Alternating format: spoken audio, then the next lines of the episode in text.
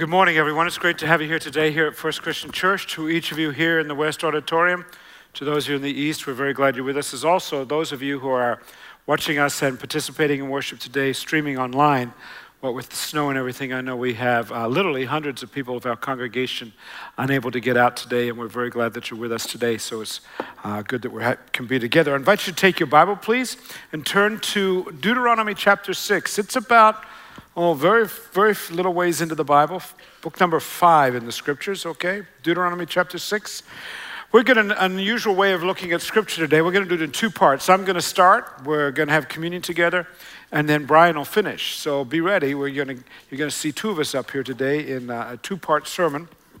And uh, to start our time together, if you're a guest with us today, let me introduce myself. I'm Wayne Kent. It's my privilege to be one of the pastors here. And uh, very glad you're with us. Very glad that we uh, get to be together and that you braved the snow and made it through. Um, we heard of some people getting stuck today on decided to make their way back home, but I'm glad you're with us today.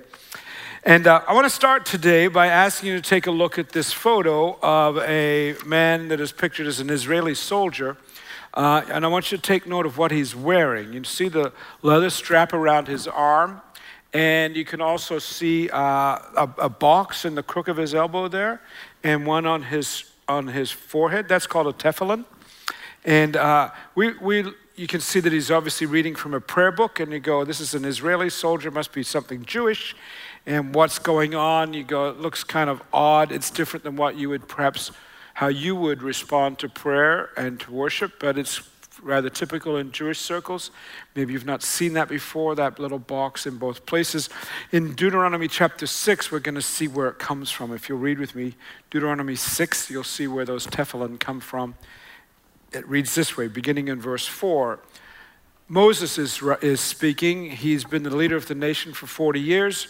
He is, this is his last major address to, the, to uh, his people, and he is old. He is um, probably well past 80 into 90 years of age, maybe older. And so he is saying this Hear, O Israel, the Lord our God, the Lord is one. Love the Lord your God with all your heart and with all your soul and with all your strength. And then he says, These commandments I give to you. And So to understand what he's talking about, look back at chapter 5, and you'll see, if you flip back a page or go back one screen on your phone, you'll see that there's um, a bunch of ten, that's where one of the places where the Ten Commandments is listed. And if you read throughout all of Deuteronomy, there's all these different rules or understandings, these uh, not regulations so much as guidelines and commandments would be a good way to put it. These things that he says, hey, if you want to do life that honors God, this is how it, he lays it out in the book of Deuteronomy. And he says, so in verse 6 then of chapter 6, these commandments that I give you today are to be on your hearts, impress them on your children. Your youngsters need to know about them. Talk about them when you sit at home and when you walk around, along the road, when you lie down and when you get up. And then verse 8, take note of this tie them as symbols on your hands and bind them on your foreheads. Write them on the door frames of your houses and on your gates. This is the primary passage right here that causes some within the Jewish faith to wear that strap around their arm that we, the photo we just saw, or to actually have that box on their forehead. And some wear them 100% of the time, Others only strap them on or put them on when they're in the context of worship. But it's right here and right here. In response to what Moses has said, tie them on your foreheads, write them on your, on, write them on your arms, on your hands. And so here he is, the leader of the nation. For 40 years, he's led the people of Israel through all sorts of struggle. You may recall, prior to Moses, the nation had been in slavery for some 400 years. 400 years they've been enslaved in Egypt. Moses comes along, they get free. They wander through the Sinai Peninsula for about 40 years, looking for land that they can say, This belongs to us.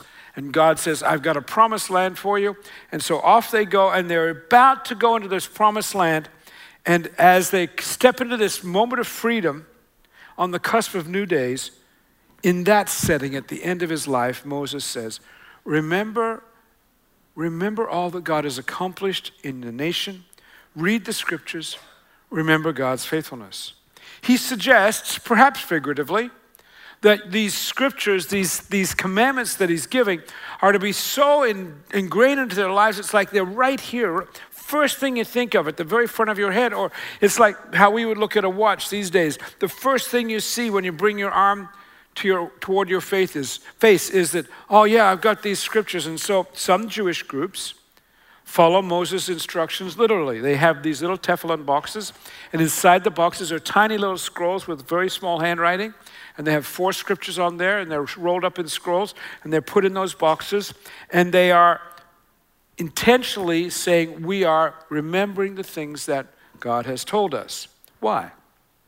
Well, Moses wanted his nation to remember God's faithfulness in bringing them out of slavery into freedom. And he was concerned. He was concerned that as they move into property that they would own, that they would become wealthy, that they would become more independent, that their houses, they didn't have houses, they're living in tents. They're going to move from tents to houses, and they're going their wealth is just going to grow, grow, grow, and pretty quickly they're going to feel very independent which is all part of God's plan, as long as they remain dependent upon God. Feel good about all that's come your way, but at the same time, remember where it all came from. As a matter of fact, read with me beginning in verse 10 of how he puts it. When the Lord your God brings you into the land he swore to your fathers, to Abraham, Isaac, and Jacob, in other words, when you get to this land where you're going to own things that God promised to give you, it's a land with large, flourishing cities you didn't build. There are going to be houses there with all kinds of good things that you didn't provide. Wells that you didn't dig, and vineyards and olive groves that you didn't plant. In other words, a lot of things are going to come your way that you didn't manage, you didn't arrange for. When you eat and are satisfied, be careful that you do not forget the Lord who brought you out of Egypt, out of the land of slavery. And that's what we're doing this weekend. In celebrating 185 years of our church's ministry, we are reminding ourselves and everybody of something that is very important. Namely, that our, our existence as a congregation, First Christian's existence and our ongoing blessing and ministry, only comes through God's faithfulness. None of what has been accomplished, either in this present generation or the generations of our church that have come before us, none of that came as a result of our own hand we will not and we must not forget God's faithfulness of care and leadership of the past. And so, to that end, this weekend is a weekend in which we tell the story. We remind each other okay, so this church is more than just today. It's got 185 years of history, but throughout that 185 years of history, God has been at work. And so, what do we do? We tell the story to each other. We tell each other of God's faithfulness. And, you know, some, some are, I know Leslie and I have been here since um, January of uh, 1994, 25 years. Uh, but there have been, there are lots of people in the life of our church who predate that. And if you know their stories, you know that some people came in the 80s, some people came in the 1970s, the 1960s, the 1950s. We have people in the life of our church now who came in the 19 30s and 1940s, even some in the 1920s that we still they not don't get here every weekend, but that we know who they are. In all that story of the last 90 years where we have people around, those people can say God has been faithful. But it goes beyond that. It goes for 185 for 185 years. We say God has been faithful. We tell each other those stories, and we tell not only each other, those of us who've been around, but we also tell newcomers. We tell newcomers of God's faithfulness. If you're a newcomer here uh, within the last little while, I guess you could call yourself a newbie. I'm a newbie. And some of you have been around for so long that your newbiness is now wearing off. And that's fine. That's cool. But for others, your newbiness is fairly, really newbie. I mean, so just recent weeks, recent months, or maybe today's your first day, and you go, man, I'm a brand new newbie. Well, Here's what I'm, here's what I'm aware of. For some reason or other, God and His faithfulness intervened in your life in recent days to get you into this building, to get you into the orbit of the sphere and the ministry of First Christian Church. Not just for your sake, but for the sake of our community, for the sake of our world. Think about this. For some reason or other, you were driving past one day or you had a conversation with someone, and the result of that was you find yourself today sitting in a pew, sitting in a chair, watching online, saying, I'm part of the life of First Christian Church. How cool is that? So we tell each other, we tell newcomers, we also tell our children. That's really what Moses is concerned about. That all these people who are going to move from being slaves into the promised land, he's got a bunch of young people around him. As a matter of fact, if you know the story of Israel, about a million people left Egypt. All of them but two died on the way to the promised land. So everybody moving into the promised land, none of them have been slaves but two. And he's concerned that those young people won't know the stories. He's concerned for his young people. And so he, he says, Those of you in this younger generation who didn't live in slavery, be mindful of the story. Now, I want to tell you, friends, I didn't live. Sometimes I feel like it, sometimes I may look like it, but I didn't live through 185 years of this church's story. But even as wonderful as that is, and as important as, as it is for us to tell that story, here's something that's really important. Our church's story, which is profound, is nowhere near as important as something else we tell our children. And that is, we have to tell our children of the story of Jesus Christ. That before this church was ever thought of, before anything like the United States of America existed, back in Genesis chapter 3, God said, I'm going to send Jesus Christ. That's the story to be told. That's what we need to tell our kids, in addition to the story of our church, absolutely. But that, that God decided back then, and history moved through this arc until we get to this high point of something called Calvary, called the cross, and then another high point called the resurrection. And we're still waiting for another high point where this, this huge story is going to come to this exciting finale with the second coming of Jesus Christ. Throughout all of that, we tell that story over and over again, even as we tell the story about church. Our kids need to be told of that story as they hear the story about church. So we tell ourselves, we tell the newbies, we tell our kids, and then as a congregation, it is our responsibility to tell the story of God's faithfulness far and wide. We are a mission agency. We send and we go. And to that end, could I invite you to an event tonight? I know it's been rainy and snowy this weekend. Um, tonight at 6:15, I'm inviting all the congregation to gather together here in the building. We'd like to pray for the coming year and the coming years. I'd like us to honor 185 years of service and ministry, but there are some decisions in front of us this coming year that are important. There are ministries in, in front of us this coming year that need God's blessing and God's direction. So tonight at 6:15, I'd invite you to join me and we'll have a prayer service it's less than an hour long. Come and let's pray about what's coming down for us in the days ahead, okay? So I'd invite you to do that because here's why, why we'll pray. We will pray because this congregation, First Christian Church, is a sending, a mission sending agency. We tell others of Jesus Christ. We pray God will use us, and we speak His name inside these walls and outside these walls. Uh, maybe I could explain it this way. When you're a church of 185 years, in 185 years, the church produces a lot of paper just because of bulletins and newsletters and we have, we have records of who were members in, in like 1880 or 1933, 1940. If you want to know, did my great great aunt go to this church? We could probably figure that out. And there are boxes and boxes of historical records. And, you know, we put out, we send we still make paper even in the digital age, we send out a newsletter once a month. That newsletter is, I mean, it's one of the longest standing um, postal marks that the city has. Our, our, it's, a, it's a long story, but it, we have this spe- spe- specific mark that you can't get anymore. It goes back decades, ah, decades upon decades upon decades. And in the earlier years of our church, they used to take those newsletters, and every year they'd bind them into a hardcover book. And you can read all through what happened in the 1920s, what happened in the 1950s. I, I, picked one up this week, it was in the 1930s, 1933. And I'm reading through it, and it's got all kinds of mundane stuff in there, all sorts of. And then there's an interesting thing as I was reading all this history. I came across this and a, a, a need for something like in 1933 anyone having grapes they wish to donate for communion wine. Hello? Please call Mrs. Dill. Five numbers, 24311. I'm thinking, yeah, right, Mrs. Dill. That's really, you're hoping to make communion wine? I bet you're just looking to make some wine here. Why you, the church is an easy way to do it. I'll get all those grapes and Because how much communion wine does a small church of 1933 need, really need? Maybe I can make some. I'm just wondering, just wondering.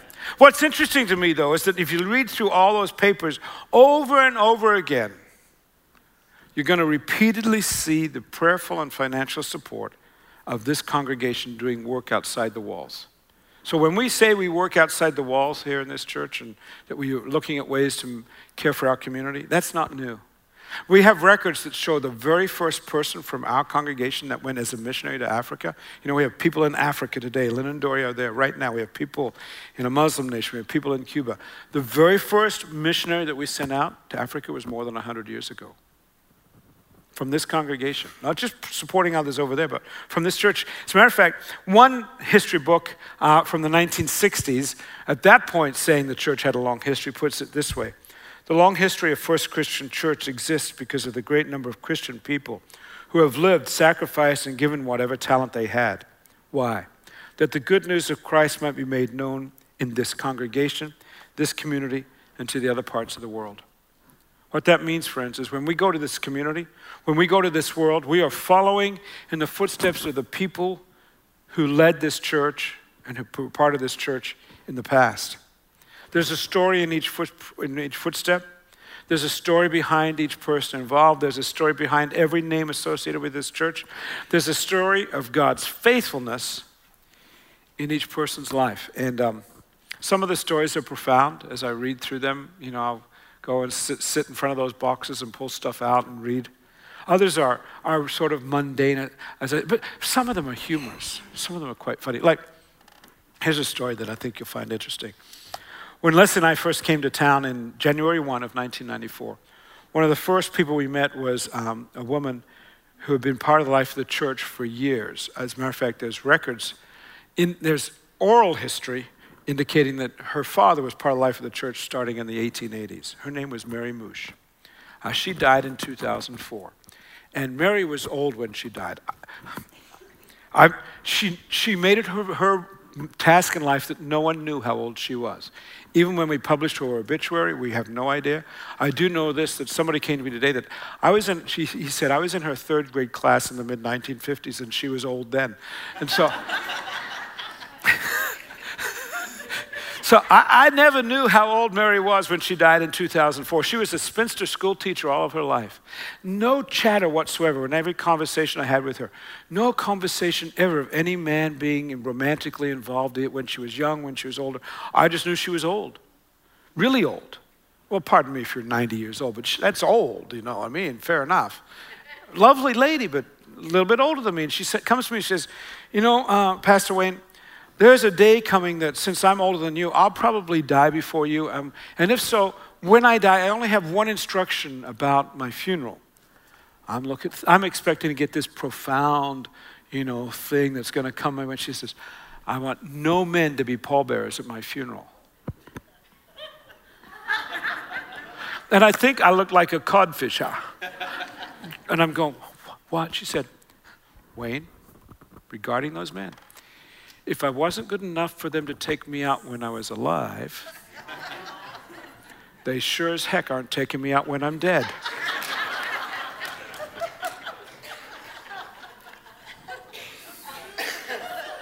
so we had no male pallbearers at her service in 2005. 2004, pardon me. Her story, Mary's story, is one of thousands in the life of our church. It's one of thousands that have been written for more than 185 years. God has been faithful through all those stories. And we may not necessarily wear the stories with like straps wrapped around our wrists or on our forehead like this, but we carry them in our hearts. And here's my conviction and my promise to you in the days ahead. We'll do all we can to continue to prove faithful, like those of our church of the past because God will certainly maintain his faithfulness toward us. That we will never believe. One of the best ways that God has proven his faithful to us, faithfulness to us is, as I said, in the story of God's interaction with humanity in sending Jesus Christ. He came and he died for us. And here at this church weekly, we remember Jesus' death. And so we're going to have communion together right now. And as we gather um, as a congregation, uh, if you're online, you can do this with us. Go grab a cracker and grab some a, glass of water, whatever, and let's. I invite you to just be mindful of that. Jesus died for you, and that He uh, rose again. The Scripture tells us that on the night Jesus was betrayed, He took His took bread and He said, "This is my body broken for you." He took the cup, said, "This cup is the new covenant in my blood." And He said, "I want you to do this and to remember my death. I want you to remember my faithfulness." This morning, as we gather together, let's remember God's faithfulness.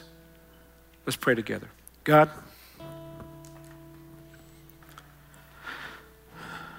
uh, I marvel at 185 years of history.